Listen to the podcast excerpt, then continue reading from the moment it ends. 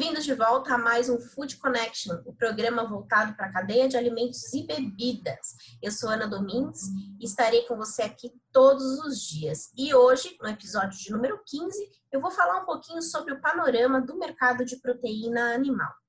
Todos os nossos episódios estão disponíveis no YouTube, então não deixe de se inscrever e acionar as notificações. E se você quiser, você também pode conferir todos os nossos episódios nas principais plataformas de podcast. Então, para começar o assunto, né, e começar a semana, a gente falou com o Ricardo Santin, que é diretor executivo da BPA, a Associação Brasileira de Proteína Animal, e ele trouxe aí um panorama de como que está o mercado, né, é, diante a crise do coronavírus, e também trouxe algumas boas práticas, principalmente o que a associação vem fazendo para ajudar toda a cadeia de proteína animal. Confira.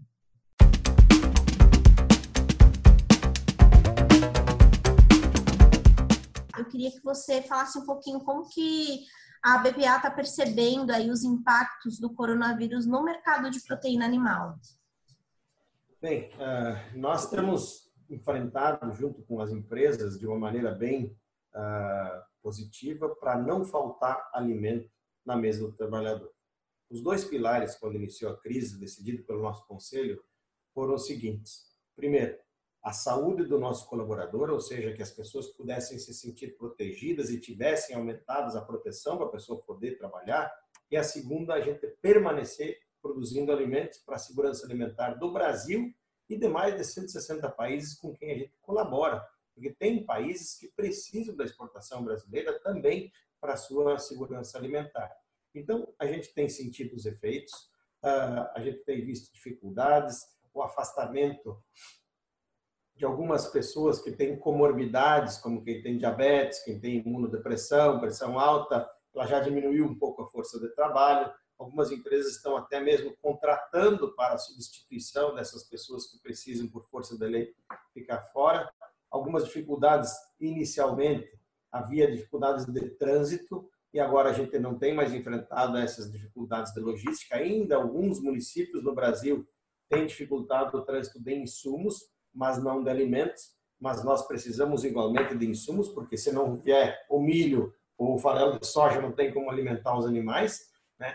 Mas a gente está, digamos assim, vendo de uma maneira positiva dentro de uma crise de tamanha envergadura global como está, a gente conseguir, e positiva pela ação, principalmente da ministra Tereza Cristina, que é a nossa representante no governo, a ação dela, do Ministério e dos fiscais federais, estão indo a campo, conseguindo manter, porque eu tenho dito muito, Ana, a única coisa que o Brasil não precisa agora é ter que as pessoas saírem correndo atrás de comida.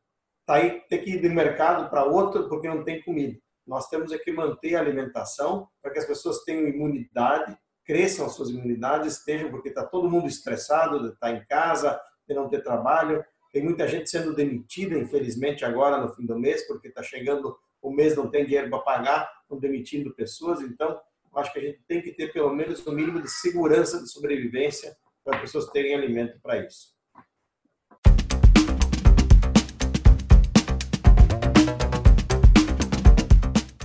Depois dessas informações relevantes que o Ricardo trouxe para a gente, nada melhor do que falar um pouquinho mais sobre as boas práticas que devem ser seguidas durante toda a linha de produção. É, e quem conversou com a gente sobre isso, trazendo alguns conselhos importantes, foi a Ana Caroline Ferreira. Ela é engenheira de alimentos e também é a mais nova colunista da Tecnocarne Digital. Vamos conferir os conselhos que ela trouxe para a gente.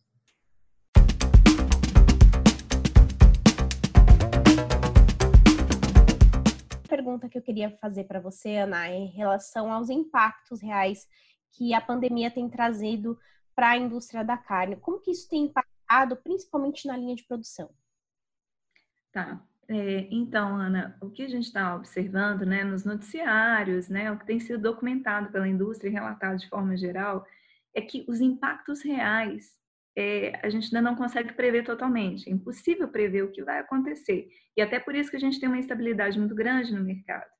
Mas, de modo geral, é, considerando que a cadeia de carne é muito ampla, né, então a gente tem muitos setores envolvidos, a gente tem toda a parte de insumos, de embalagens, de centros de distribuição, de logística, é muita gente envolvida. E para que isso tudo, é, não, não para que não aconteça um desabastecimento no mercado, toda essa cadeia precisa funcionar de forma alinhada, junta.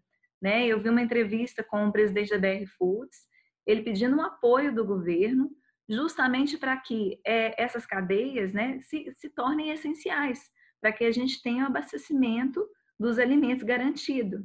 Né? Outra questão muito importante é a questão do mercado europeu, que no momento né? Até a última notícia que a gente tem é que ele está fechado, né? E a China vai atravessar, e já está atravessando, como todos nós, uma grande recessão. Então, isso também provavelmente vai provocar uma queda no consumo e a China é uma grande parceira comercial do Brasil, considerando o Brasil como grande produtor e exportador de carne, de modo geral, principalmente carne de aves. Né? Nós somos os maiores exportadores de carne de aves, mundialmente falando. Bom, além do, do, da questão do mercado europeu fechado, a gente já começa a perceber um contingenciamento do pessoal, dos trabalhadores, e isso pode fazer com que o ritmo de produção caia um pouco. Porque a gente percebe também, por exemplo, uma queda no food service, né? Porque está todo o comércio fechado. Então, isso está provocando uma queda, né? Então, está tendo um contingenciamento de pessoal, estão dando férias coletivas para as indústrias, mas as empresas estão fazendo o possível para que se mantenha o ritmo normal de produção. Mas por isso é importante também o apoio governamental para que a indústria de alimentos, a cadeia toda, seja considerada também uma atividade essencial. Não pode parar. É, de, claro, tomando os devidos cuidados, né? É, é, em relação aos cuidados, né? A gente vem falado muito sobre higienização, né? Que ah, lavar bem as mãos, higienizar é, objetos.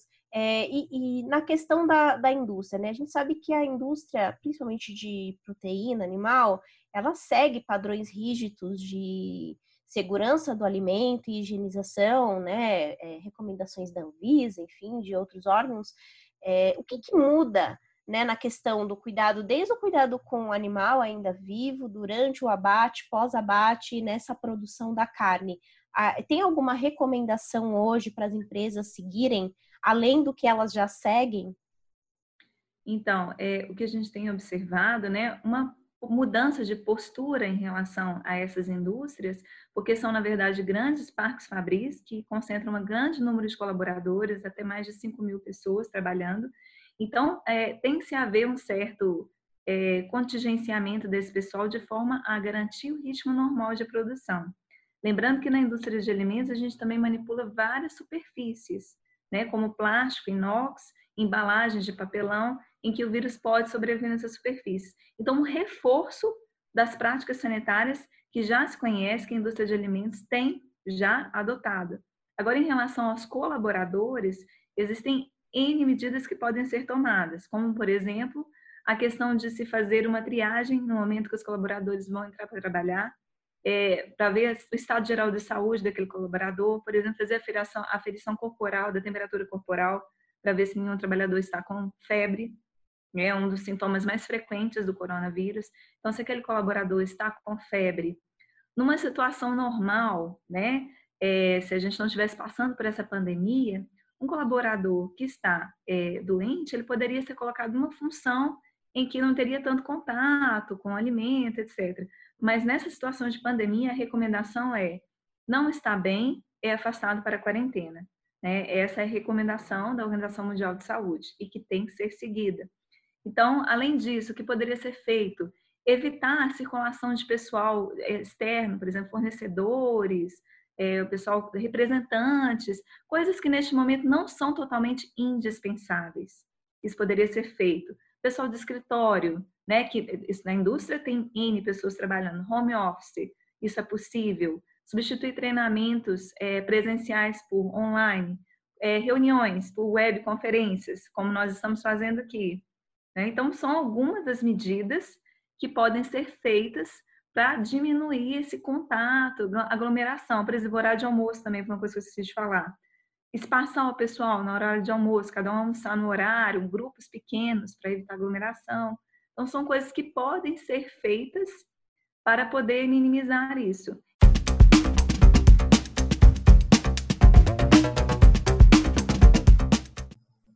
Se você faz parte do mercado de proteína animal, está com alguma ação, alguma iniciativa é, relacionada ao combate da crise do coronavírus, seja na sua linha de produção ou então alguma medida para ajudar a sociedade, envia para gente. E, claro, se você tem mais alguma dúvida que quer que seja esclarecida aqui pelo nosso programa, coloca nos comentários que a gente vai ter o maior prazer em atendê-los.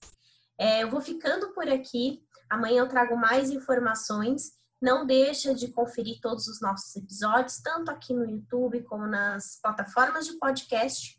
E eu volto amanhã. Até logo!